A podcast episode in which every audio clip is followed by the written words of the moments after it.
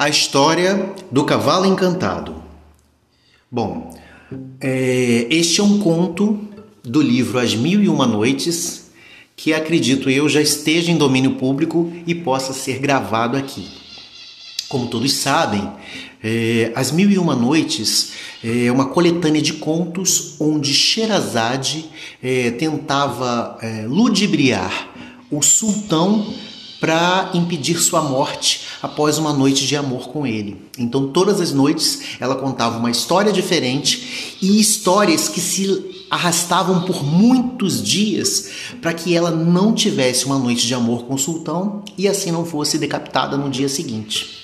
Dessa maneira, ela foi conquistando o sultão e fazendo a sua estratégia para se tornar a sultana da Índia.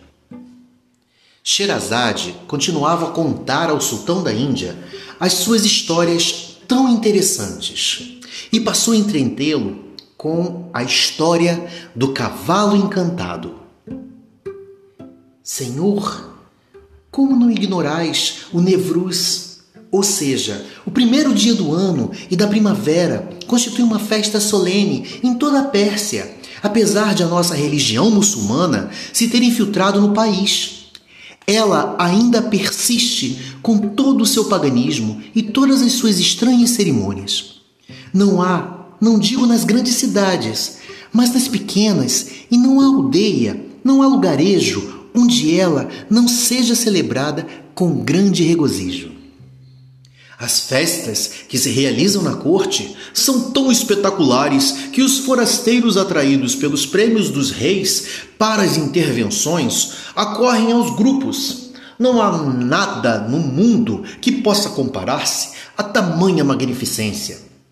Numa das festas, depois de haverem os mais engenhosos homens do país apresentado ao soberano e à corte toda espécie de espetáculos com os estrangeiros em Shiraz, onde então se instalava a corte, e depois de terem recebido os seus presentes, cada um segundo os seus méritos, e já estando todos preparados para retirar-se, um estranho, prosternando-se perante o trono, apresentou um cavalo selado, maravilhosamente azeijado, tão lindo que mais parecia verdadeiro.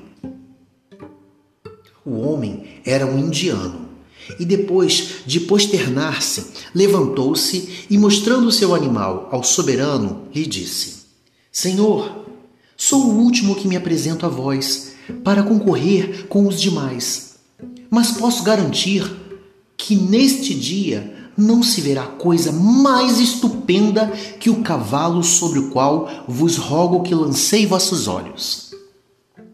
Nesse cavalo, respondeu o soberano, não é pelo seu aspecto que pretendo que o consideres uma maravilha, é pelo uso que dele faço e que de qualquer homem pode fazer, uma vez que eu revele um segredo.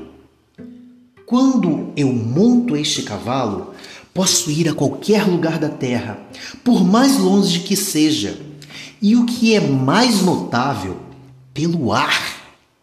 Em outras palavras, o magnânimo rei, este meu cavalo, é uma maravilha cujo igual jamais foi visto, e vou experimentá-lo se assim ordenardes. O rei da Pérsia, admirador de tudo que era belo, respondeu ao indiano que, na realidade, só se convenceria dos extraordinários dotes do estranho cavalo mediante uma demonstração. O indiano, sem responder, colocou um pé num estribo, instalou-se no cavalo e, colocando o pé no outro estribo, perguntou ao rei da Pérsia: Onde pretendo, pretendia me mandar, senhor? Havia a três léguas de Shiraz uma elevada montanha que se enxergava da grande praça onde se encontrava o rei da Pérsia e sua corte, além da massa de povo que acorrera aos festejantes. Estás vendo aquela montanha? perguntou-lhe o rei. Pois é de até lá que quero que vás.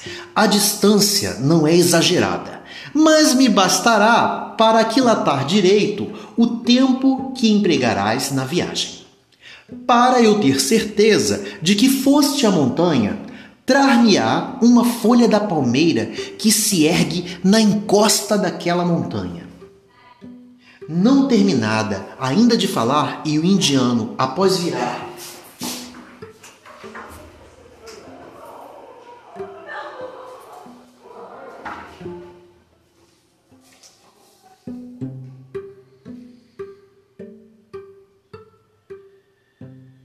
Após virar uma manivela que sobressaía um pouco no pescoço do cavalo, fez com que se levantasse do chão.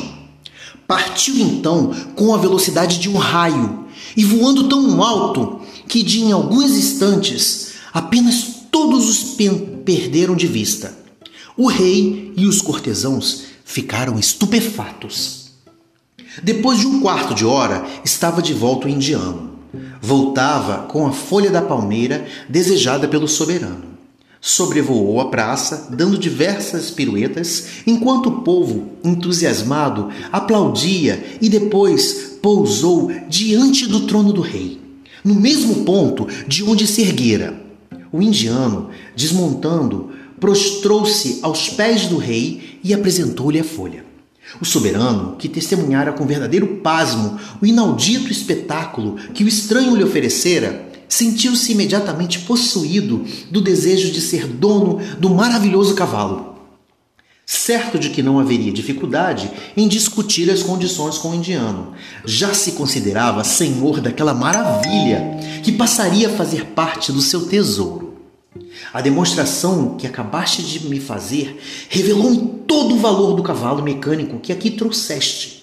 Para provar-te a estima que tenho por ti, estou pronto a adquiri-lo se pretendes vendê-lo. Senhor, respondeu o indiano, tinha plena convicção de que vós, o mais magnânimo e inteligente dos soberanos, saberíeis apreciar o meu invento havia eu previsto que vós não limitaríeis apenas a admirá-lo, como acabais de me dizer, mas que queríeis comprá-lo. Embora eu bem saiba quanto me custou fazer este cavalo e que a sua posse me concede direito à imortalidade, poderei desfazer-me dele para vos satisfazer.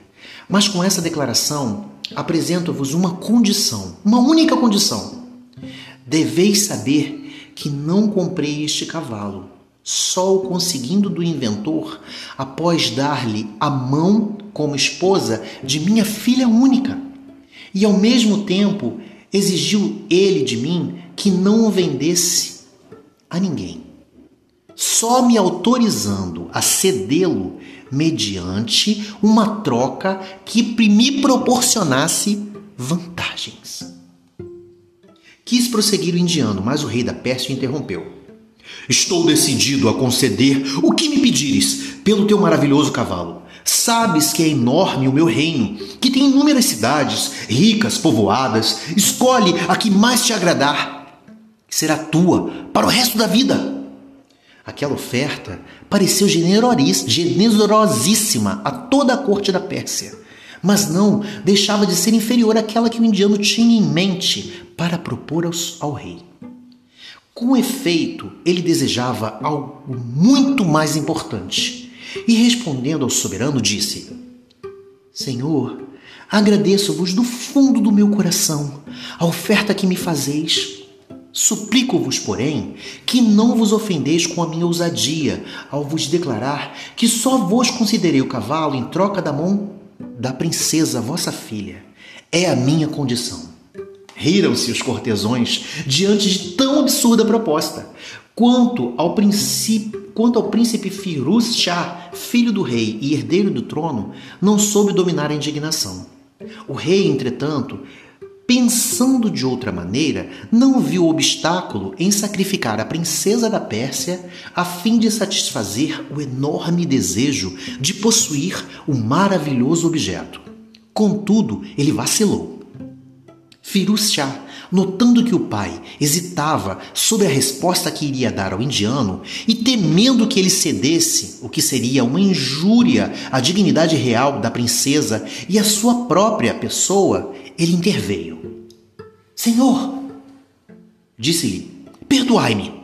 Não com compreendo como podeis hesitar para recusar a proposta de um vilão, de um vulgar charlatão. Suplico-vos que considereis que é necessária a recusa, não somente por vós, como também pelo vosso sangue, pela nobreza dos vossos antepassados. Filho, respondeu-lhe o rei da Pérsia, agradeço-vos a advertência e o zelo com que vos esforçais em conservar o esplendor do nosso nascimento. Contudo, não considerais a excelência deste animal? E não vos lembrais tão pouco que o indiano que me apresenta tal proposta pode, se eu recusar aceitá-la, apresentá-la em outro país. Eu ficaria desesperado se outro rei pudesse gabar-se de me haver eclipsado em generosidade e haver-me privado da posse de tão extraordinário cavalo. Não digo com isso que aceito a condição do indiano, Talvez não tenha esse homem refletido bastante no que disse e se contente com outras condições. Antes de qualquer resolução, meu filho, por que não me experimentais, vós mesmo o cavalo, para em seguida dar-me o vosso parecer, que me será valioso. Consentis? O indiano cuidando que o rei não estava absolutamente inclinado a não lhe conceder o que é, ele almejava, aceitando o cavalo pelo preço estipulado, ou seja, a mão de sua filha, e que talvez o príncipe se manifestasse favorável, não se opôs ao desejo do rei. Pelo contrário, alegrou-se e, para demonstrar que concordava de boa vontade, ajudou o jovem a montar o cavalo e apresentou-se para lhe explicar seu funcionamento. Firuz Shah, hábil cavaleiro, montou desembaraçadamente, dispensando auxílio, e mal fincou os pés nos estribos, sem esperar qualquer aviso do indiano, virou a manivela e imediatamente o cavalo mágico o arrebatou com a velocidade de uma flecha disparada pelo melhor dos arqueiros. Em poucos instantes, seu pai, a corte e todo o povo o perderam de vista. Nem o cavalo, nem o príncipe Firuz Shah foram mais vistos. O soberano esforçava-se inutilmente para enxergá-lo. O indiano, amedrontado com o que acabava de acontecer, prostrou-se diante do trono, obrigando o rei a dedicar-lhe atenção e a ouvi-lo.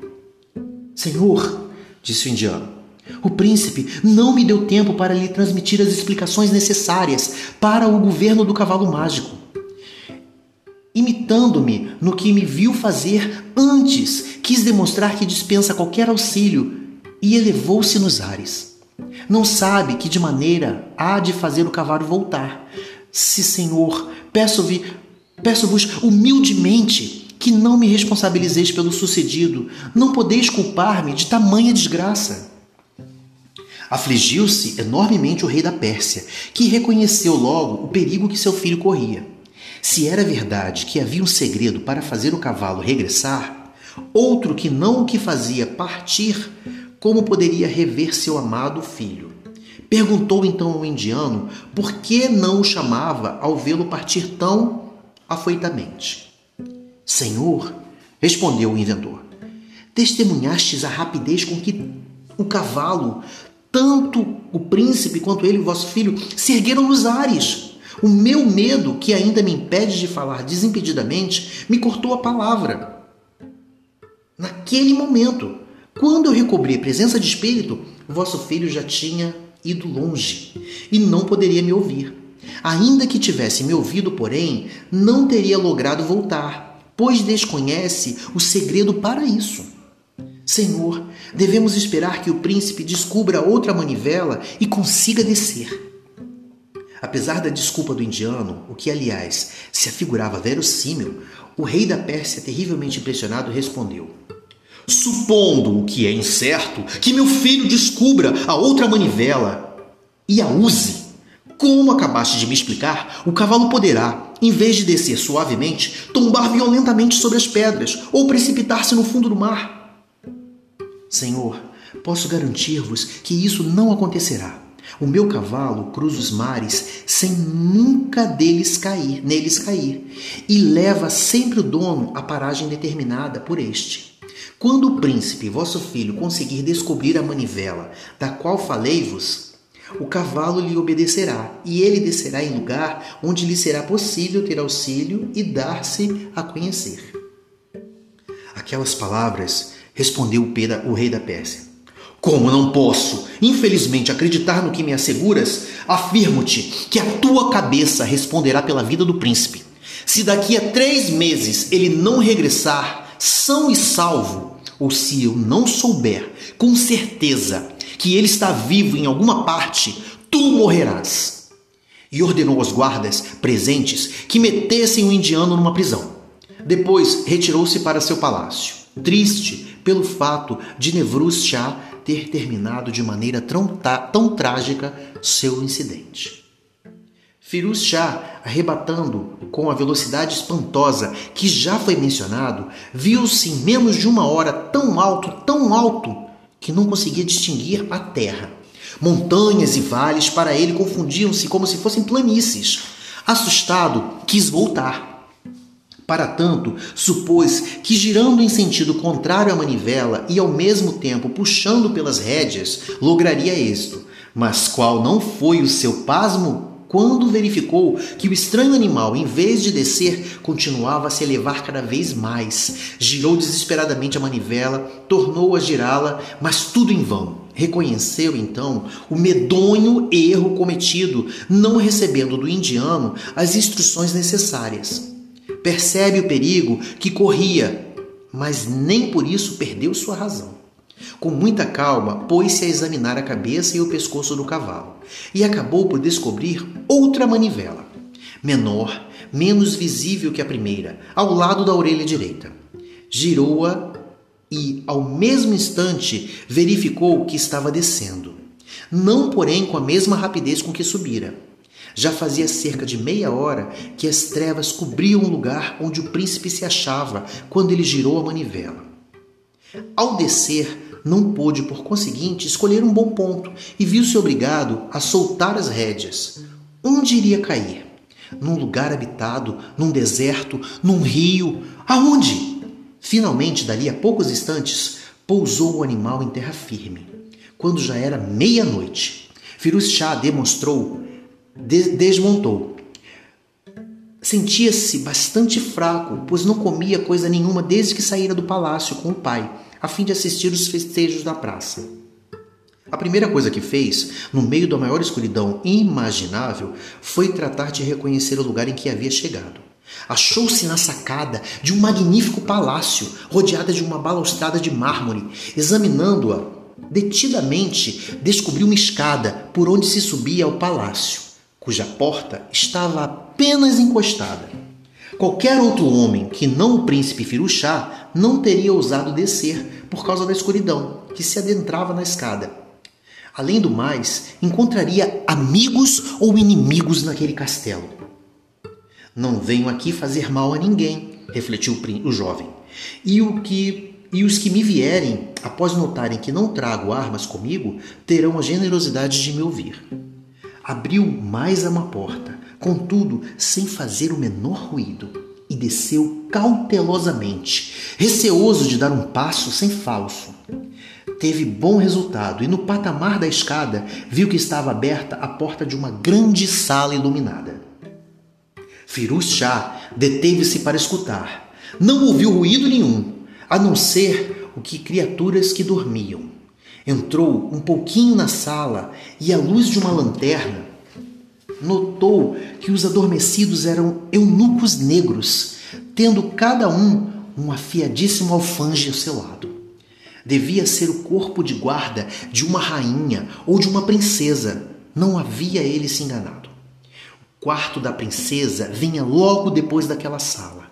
A porta aberta o demonstrava, pois lá dentro era grande a claridade.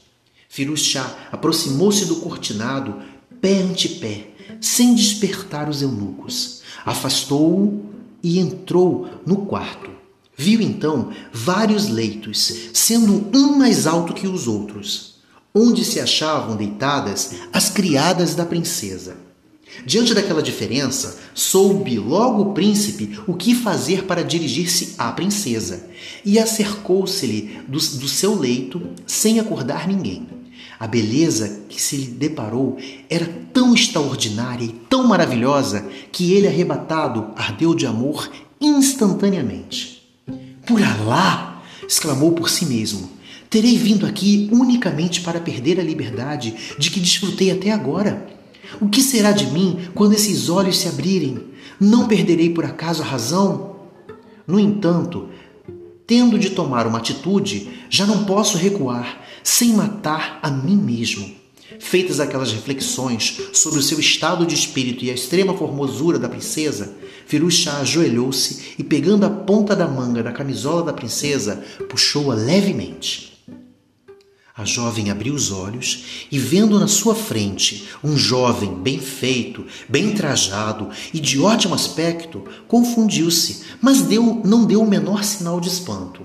Firuchá valeu-se daquele instante, inclinou a cabeça quase até o chão e depois erguendo-lhe-se disse: Ilustre princesa, pela mais espantosa e extraordinária aventura inimaginável, vedes aos vossos pés um príncipe que vos suplica, um príncipe que é filho do rei da Pérsia. Achava-me ontem de manhã em companhia de meu pai, no meio do regozijo de uma solene festa, e hoje estou num país desconhecido, em perigo de morrer, se não tiverdes a generosidade de me ajudar, de me proteger. Imploro-vos proteção, formosa princesa. Estou certo de que não me recusareis. Não é possível que a maldade se combine com tamanha beleza, com tais encantos, com tal majestosidade. Aquela jovem era a princesa de Bengala, primeira filha do rei daquele país. O pai havia lhe mandado construir aquele palácio pouco distante da capital. Depois de ouvir Firuz com extrema bondade, respondeu-lhe: Príncipe, tranquilizai-vos. Não viestes a um país bárbaro. No reino de Bengala não há inferiores aos do reino da Pérsia. A hospitalidade, a humanidade e a cortesia. Quem vos concede a proteção que tanto necessitais não sou eu apenas. Achá-la eis no meu palácio e em todo o reino. Acreditai no que vos digo e confiai na minha palavra. O príncipe, desejoso de agradecer àquela excelsa criatura o generoso acolhimento, já havia inclinado a cabeça quando ela o impediu de falar. Quero saber de vós, mesmo porque antes porque artes maravilhosas empregastes tão pouco tempo em vir da capital do vosso país até aqui. Como conseguistes entrar no meu palácio e apresentar-vos a mim tão ocultantemente? Mas noto que antes precisais estabelecer suas forças. E como vos tenho na conta de hóspede estimado, adio minha curiosidade até amanhã. Entretanto, vou ordenar às minhas criadas que vos instalem num dos meus aposentos, que vos trate com toda a cortesia e que estás habituado, e vos deixem repousar. Contar-me-eis, então, tudo o que vos sucedeu.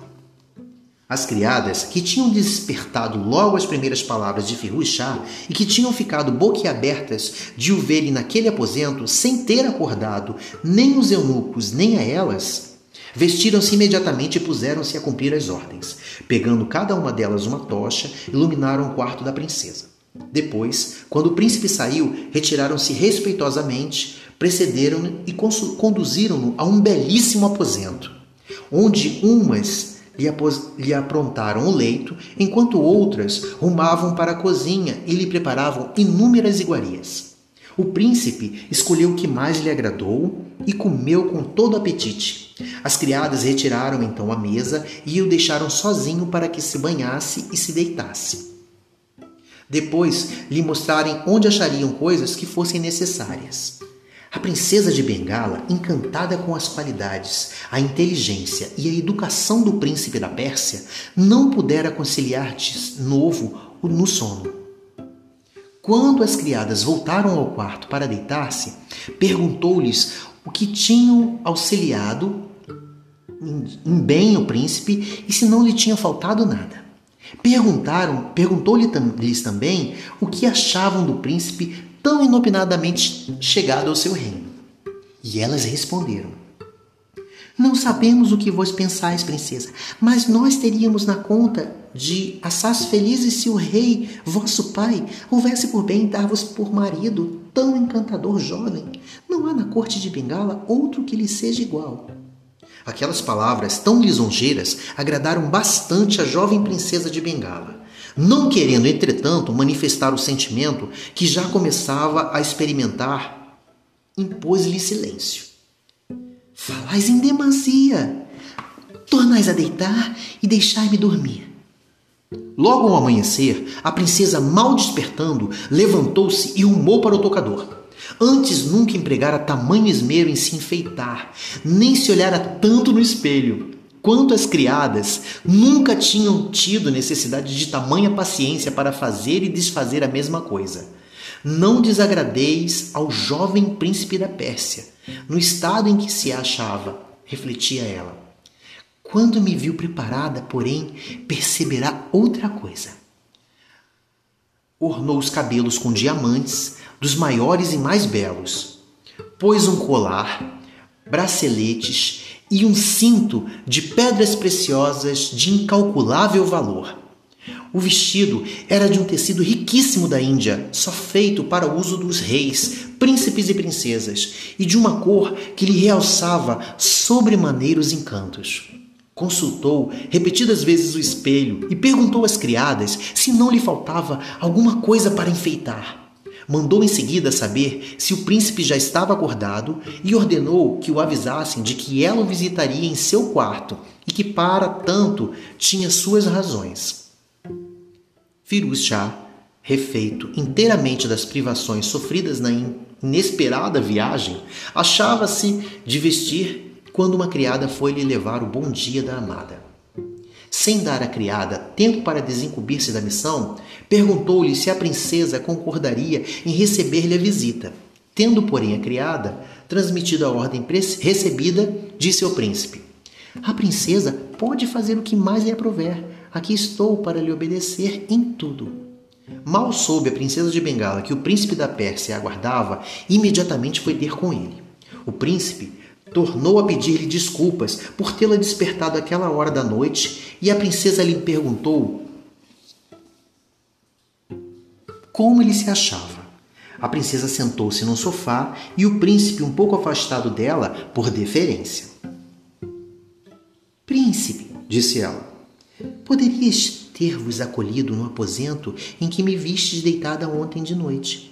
Mas como o chefe dos eunucos pode lá entrar a qualquer instante, enquanto neste só entra mediante licença minha, e como estou bastante curiosa em saber que coisas maravilhosas vos sucederam pelas quais aqui vos encontrais, preferi vir aqui. Não seremos aqui interrompidos, podeis ter certeza. Portanto, satisfazei-me a curiosidade que me domina.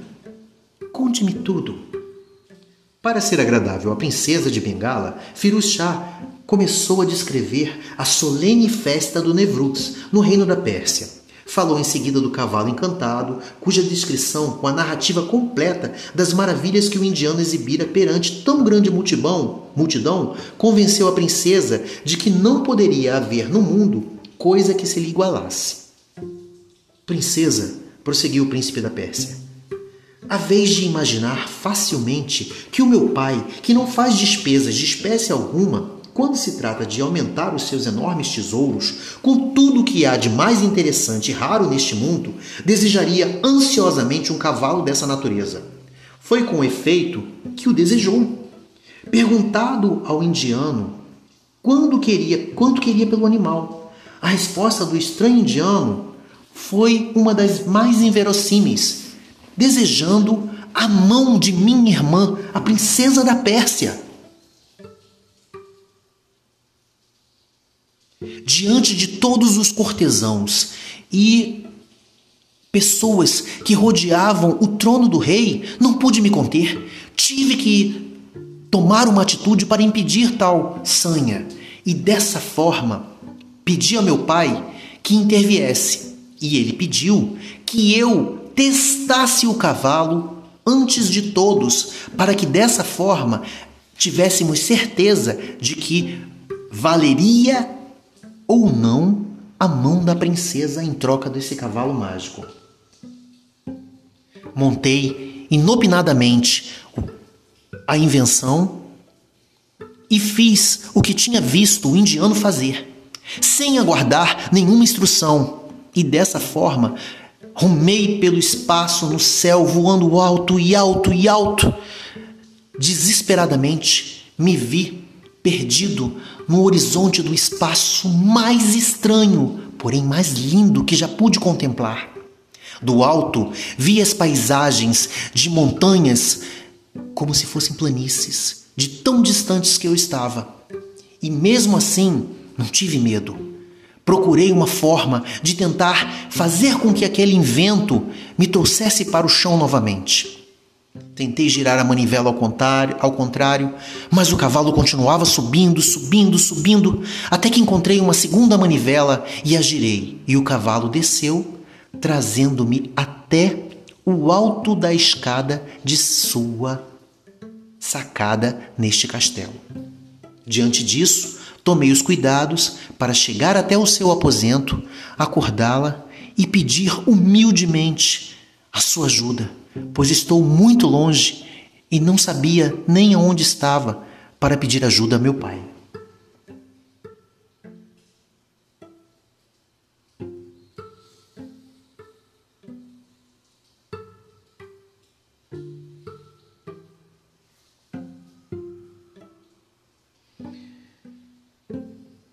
Quero agradecer-vos outra vez a extrema bondade para comigo e rogar-vos que me mostreis uma forma de vos ser útil. Já sou vosso escravo, portanto, não vos posso oferecer a minha pessoa. Só me resta oferecer o meu coração. Mas o que estou dizendo